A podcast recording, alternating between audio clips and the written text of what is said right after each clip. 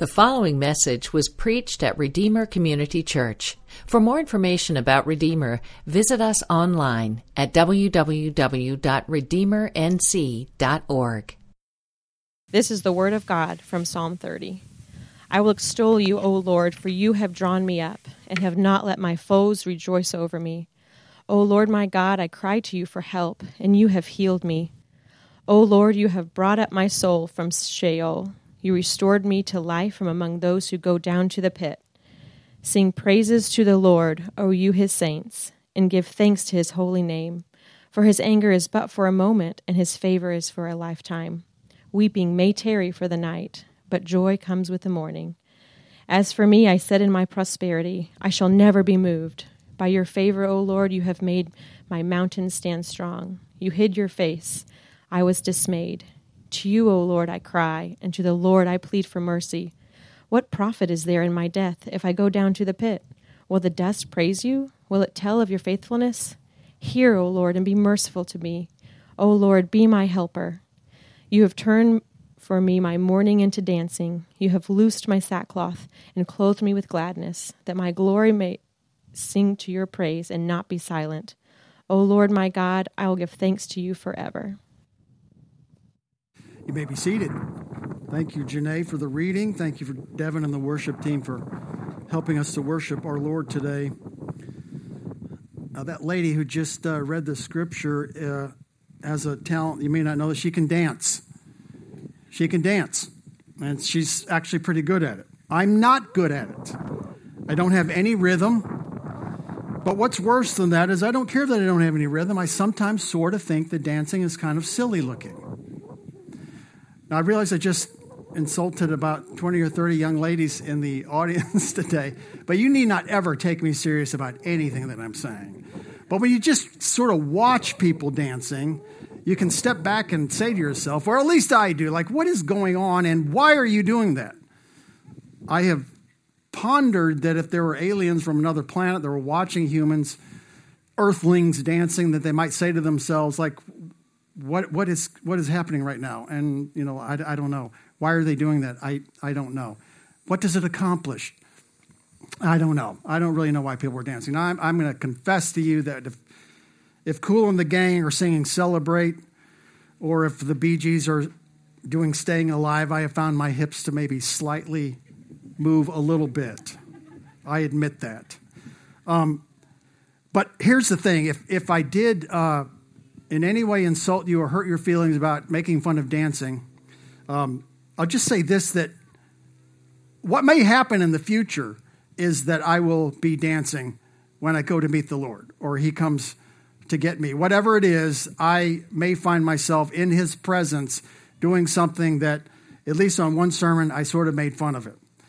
But just overall, the whole business just seems like something that it's not really in my heart to do and sometimes I think that makes me wonder a little bit about maybe maybe what's wrong with me. I don't know. But maybe dancing is in our future. If you're one of those that doesn't do it, who thinks it sometimes looks kind of silly, who would uh, die if they had to ever go to the ballet, that would be worse than the electric chair to me going to the ballet. Can you imagine that?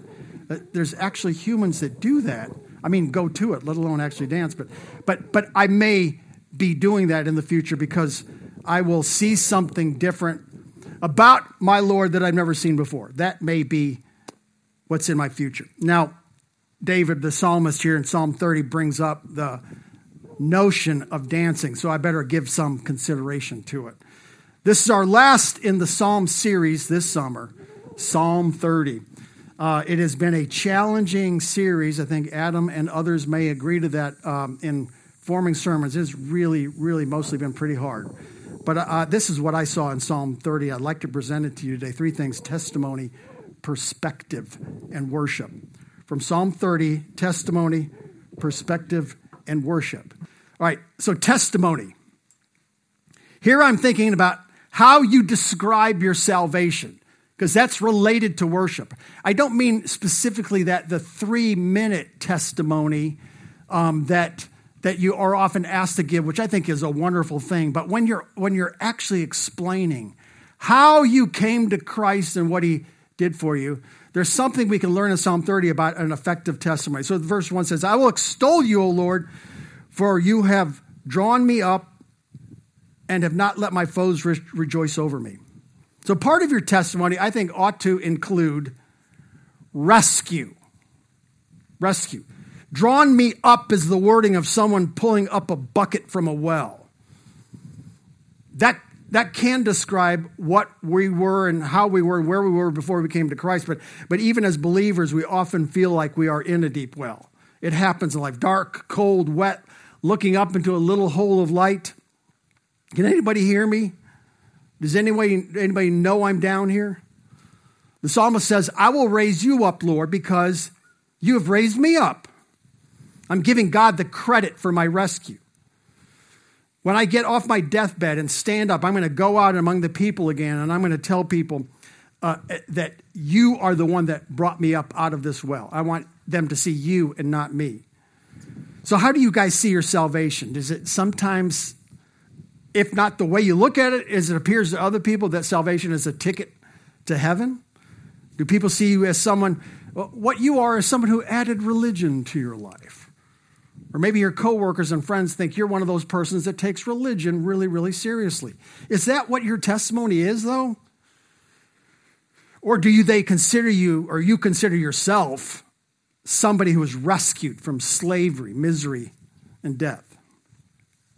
Jeremy Packard is our church firefighter. Now, look, if, if you were found unconscious in a room engulfed in flames, and he broke through the flames, and rescued you and gave you his oxygen, would you keep that a secret? Brian Shepard's a scuba diver. If you were trapped in a sinking boat and Brian rescued you and gave, gave you his oxygen tank and brought you up, would you, would you tell anyone that? Would you leave any details out in telling the story? Would you even ever grow tired of telling this story? So I think a good testimony includes describing what it means to be saved, to be rescued. Verse 2 says, O Lord my God, I cried to you for help, and you've healed me. I think your testimony should include your former helplessness. Rescue is a part of your testimony, and helplessness. We ought to declare to everyone listening to us that we had no ability to rescue ourselves. This is going to be especially important for a whole bunch of you all. Not everybody, but a bunch of you, because people may consider you to be a particularly good person or an especially successful person or a really, really smart person. And so, and so they think you sort of just figured that out, or maybe that was something that you added onto your good life. And you, there's a lot of you are, you really are good people. You've been, you really are good and smart and successful. Maybe not all of you, but a lot of you are. Your testimony, though, has got to, got to, got to talk about that you are actually a helpless person. People need to hear what the man born blind in John's Gospel, chapter 9, said. After being healed by Jesus, he kept declaring to the skeptics, Yes, I am the man who was born blind. I could do nothing. I just sat there and begged every single day. I was stuck that way till I died, until somebody came and helped me Jesus. You'll have to say that you once were considered, you considered yourself lame until Jesus came to you. You'll have to say that you were unclean like a leper until Jesus cleansed you. You'll have to say that you were deaf until Jesus spoke to you. You have to say that you were blind till Jesus caused you to see the truth. I think in a good testimony, you'll have to say that you were a beggar until Jesus gave you the bread of eternal life. Can you say this in your testimony? Verse 3 O Lord, you brought me up, brought up my soul from Sheol.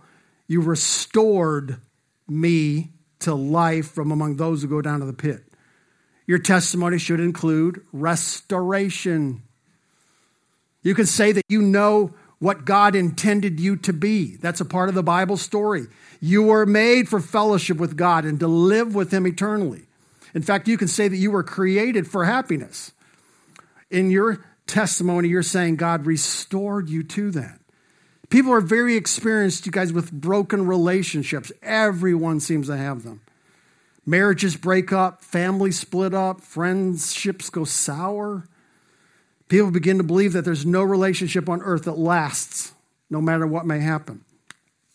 But speaking of restoration, you have much to say in your testimony.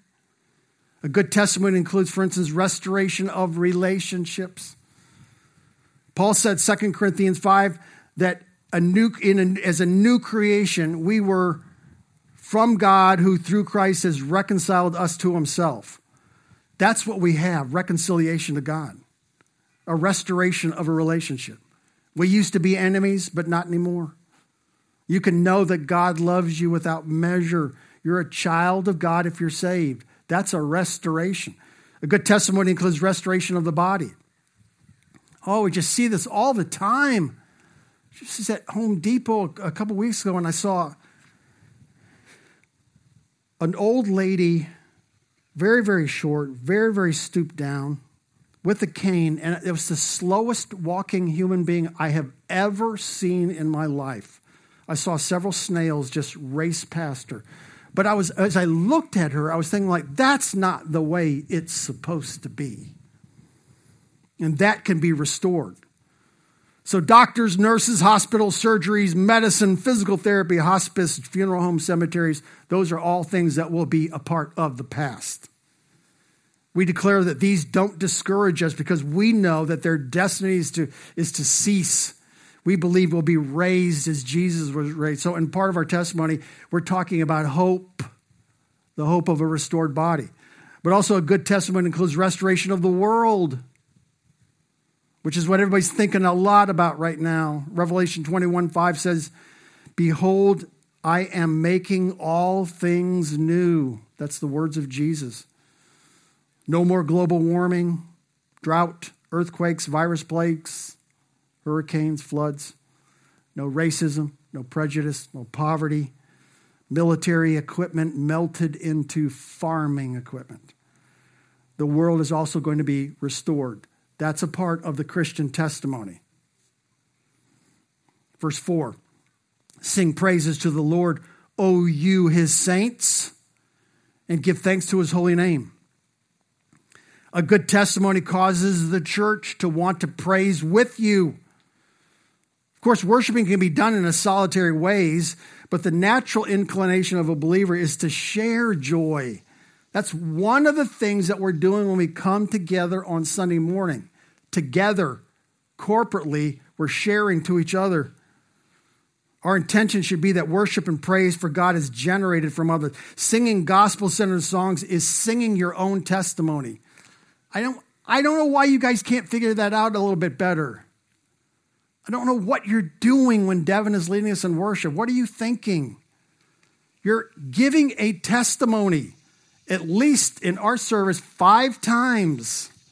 And you're saying the testimony, not just to the Lord, but also to the person on your right and left, who are saying the same thing as you are to you.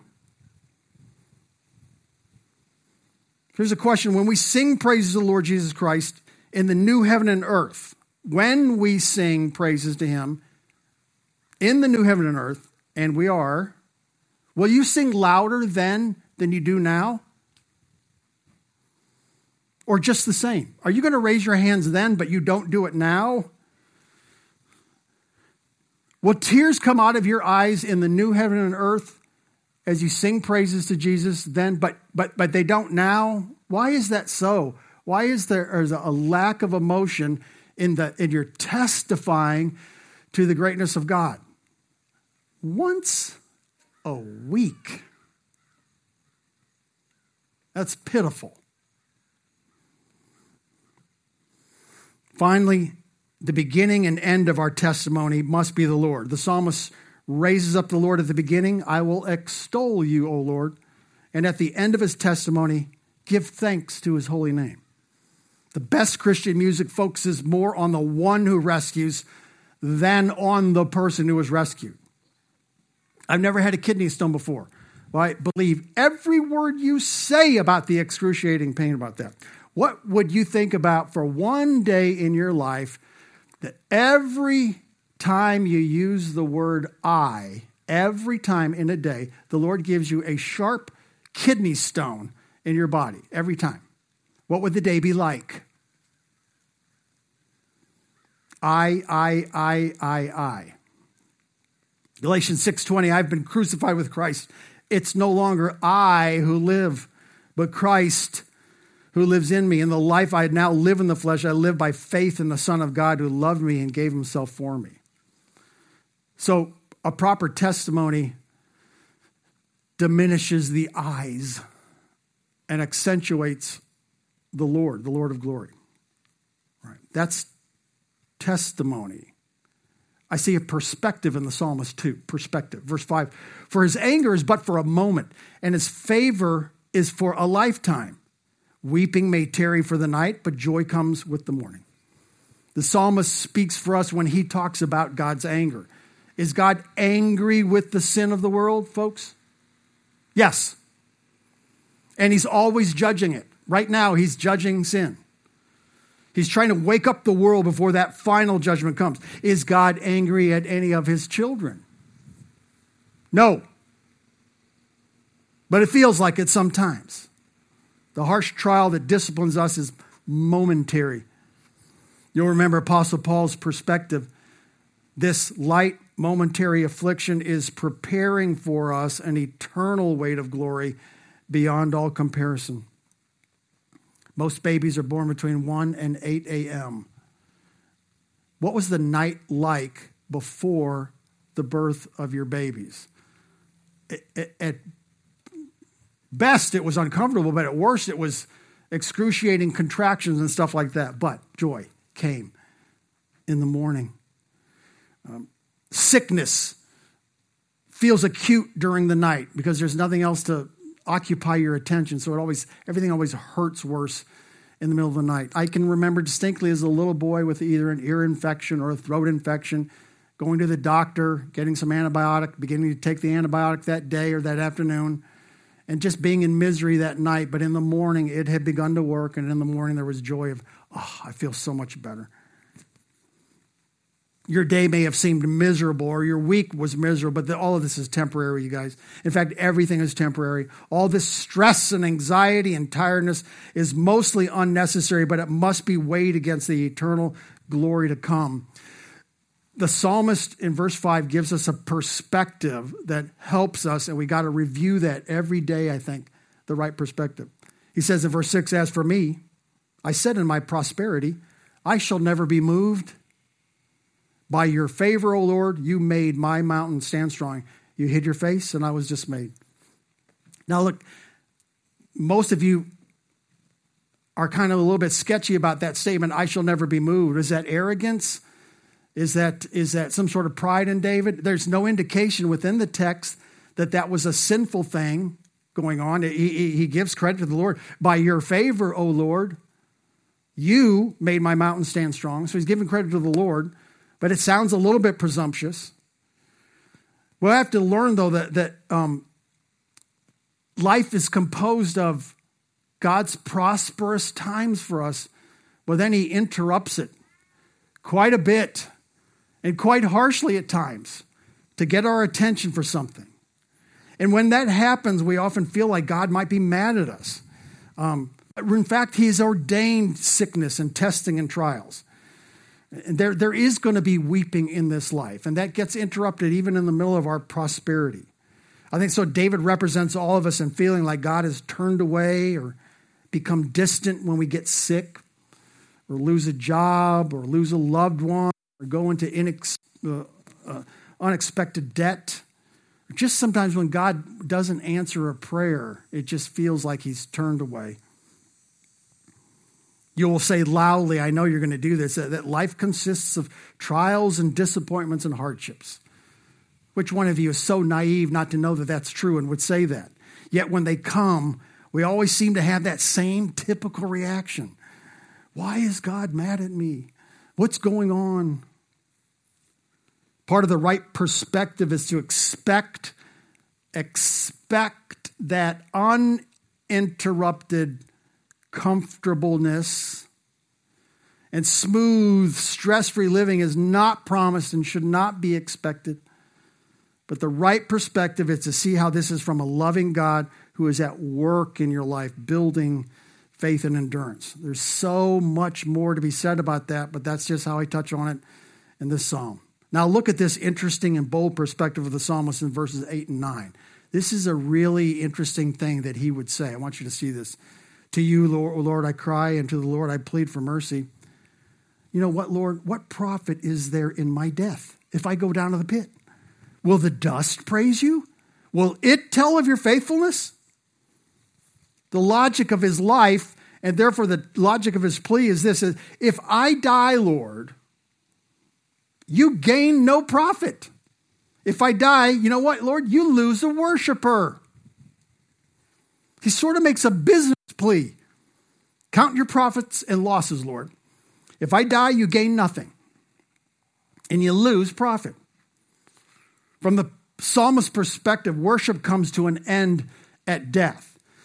He doesn't know back then, he doesn't know all that we know that the New Testament will say about, about the afterlife and things like that. But from his perspective, Lord, you don't want to lose, you don't want to lose me because you lose a worshiper.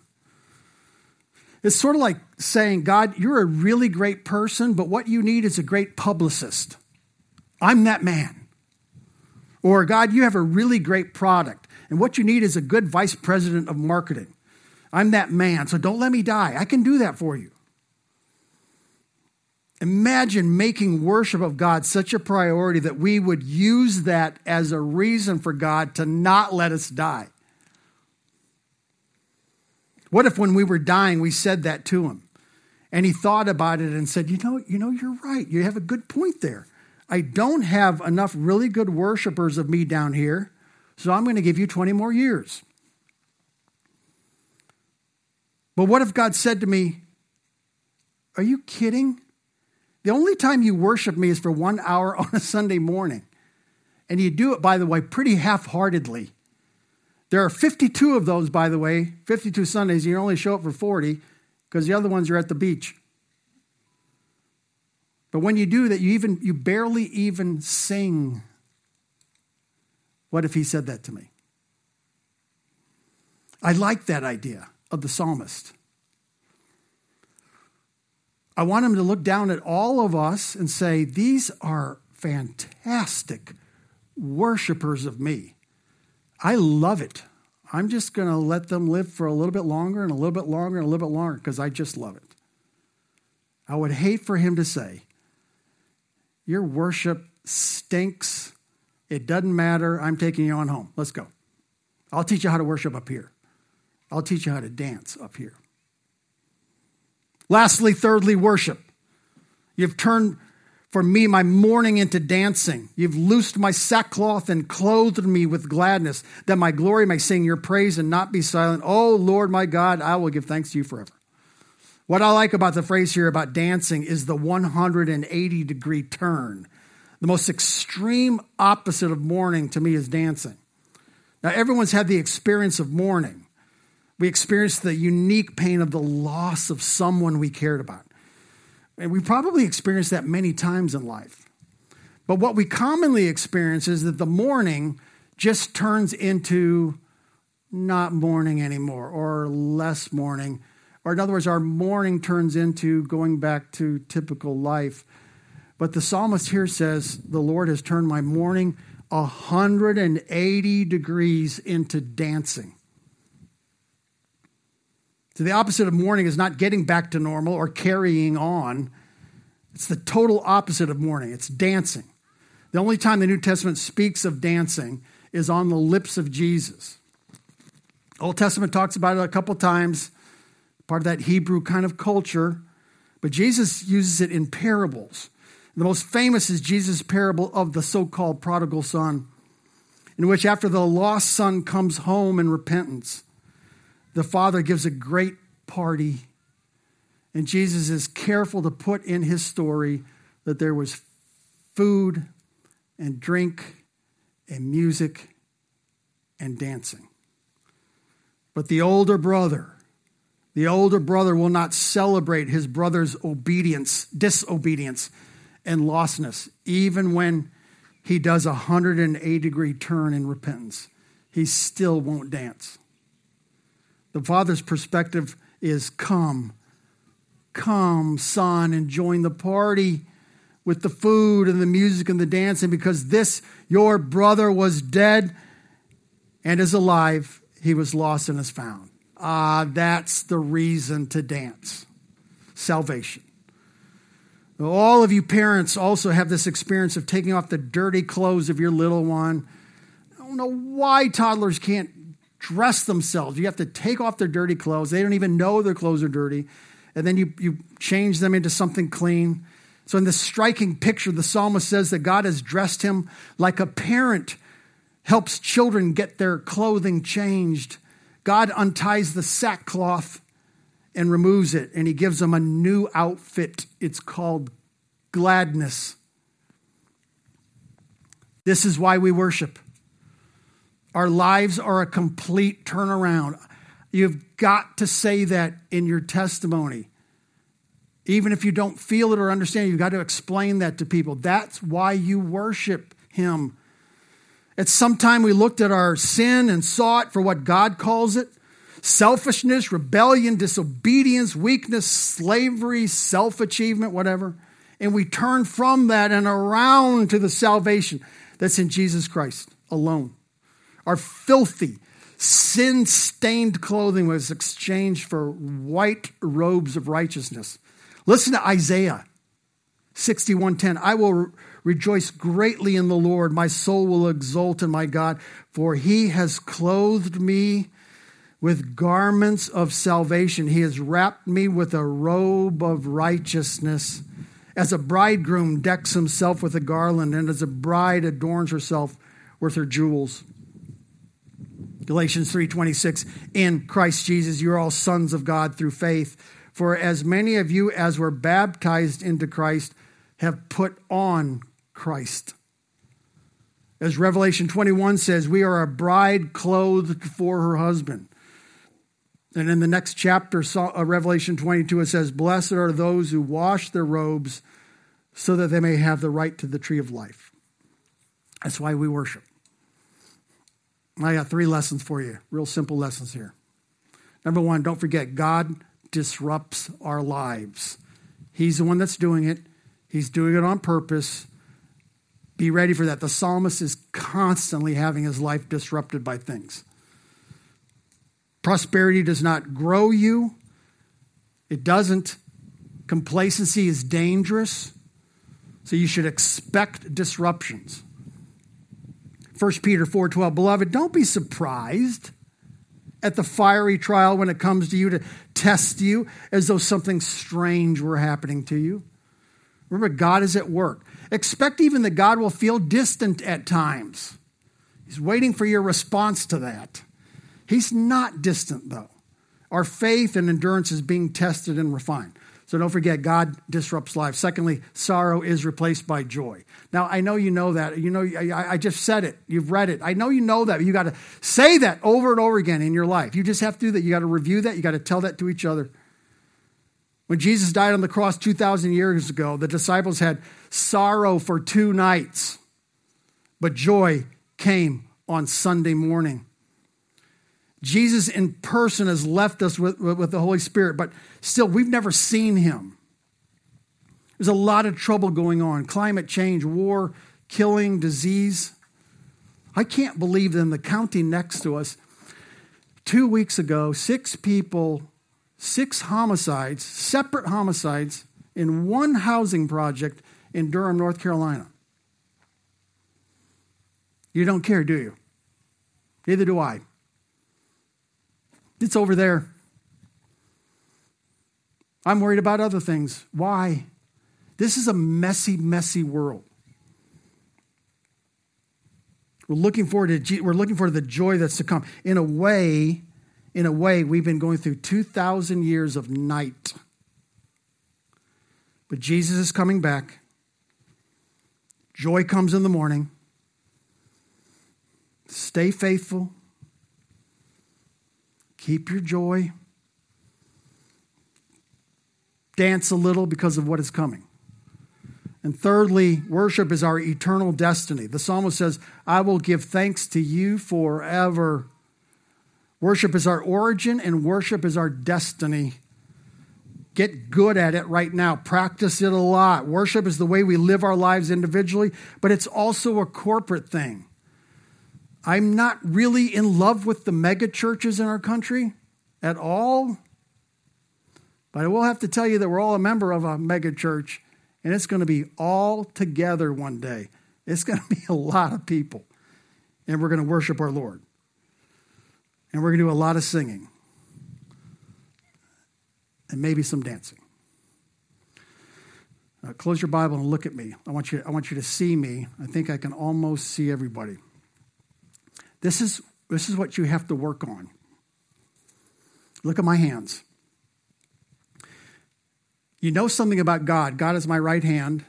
You certainly know something about yourself. You are yourself. You know intuitively and instinctively that God is over you, bigger than you. Even if you're an atheist, you would know that such a person would be, would be above you. But look at the distance between my two hands. When you come to faith in Christ, you must be understanding, you must, of your sinfulness, that the gap is pretty big. Hopefully, in your understanding of the gospel, you also understand how great God is to love you. And that's when we get saved, when we sort of realize this is where I am as a sinner. I'm not God. This is God, how great He is. But here's the problem, you guys, with our worshiping. You have got to work on extending the gap.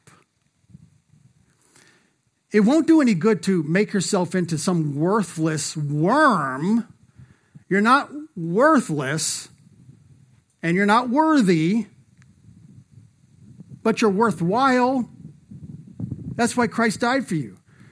But as you understand better and better your sinfulness and how you are rescued, then you get farther and farther away about what, how, how you're looking at God. And so as you're growing into Christ, this gap is supposed to be increasing. And guess who bridges the gap? It is Christ. And so the cross becomes bigger and bigger and bigger and bigger as you grow. What are you doing about this growth?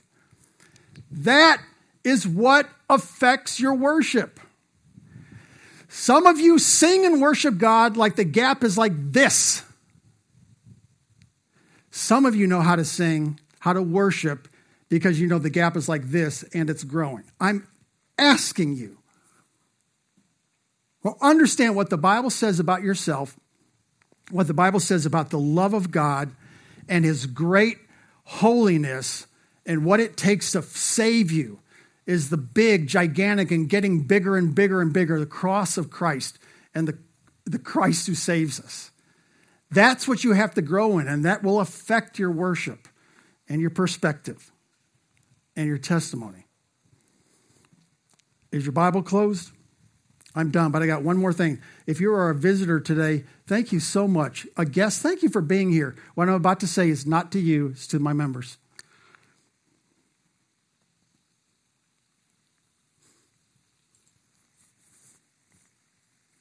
Jeremiah 8:20 says, "The harvest is past. The summer is ended, and we are not saved."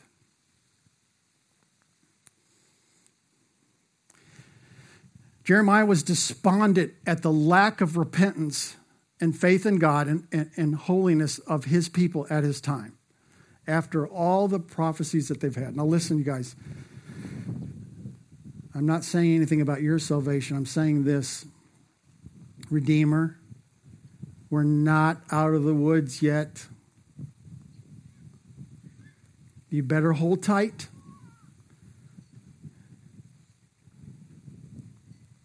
to the gospel. Trouble is on its way because that's what God has ordained for us, and I know it. Hold tight, endure. Remember your love for one another. There's much praying to do. There is weakening faith in the church. There is great discouragement. We're not saved yet. We're not in heaven yet. The road's going to be tough for us. I need for you to endure and prepare and pray and go back to the gospel. Summer's ended, we're not saved. There's more to go, okay? Will you? Will you hang on will you stay faithful, church? Will you pray? Pray with me. Father, thank you for the word. In our last psalm this year, Psalm 30, we have so much to praise you for. We have our own testimony individually, the church as a whole.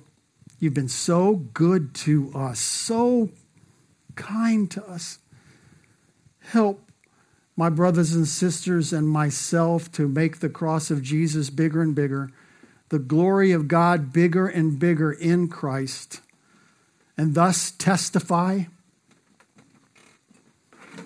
and thus worship you in all that we're doing. We pray for a deep impact on the community as people see us as worshipers of Jesus Christ. Please make that happen. But our faith may be weak and we need encouragement. I pray for the truth of the scriptures, very, very ineptly preached this morning to penetrate our hearts through the Holy Spirit.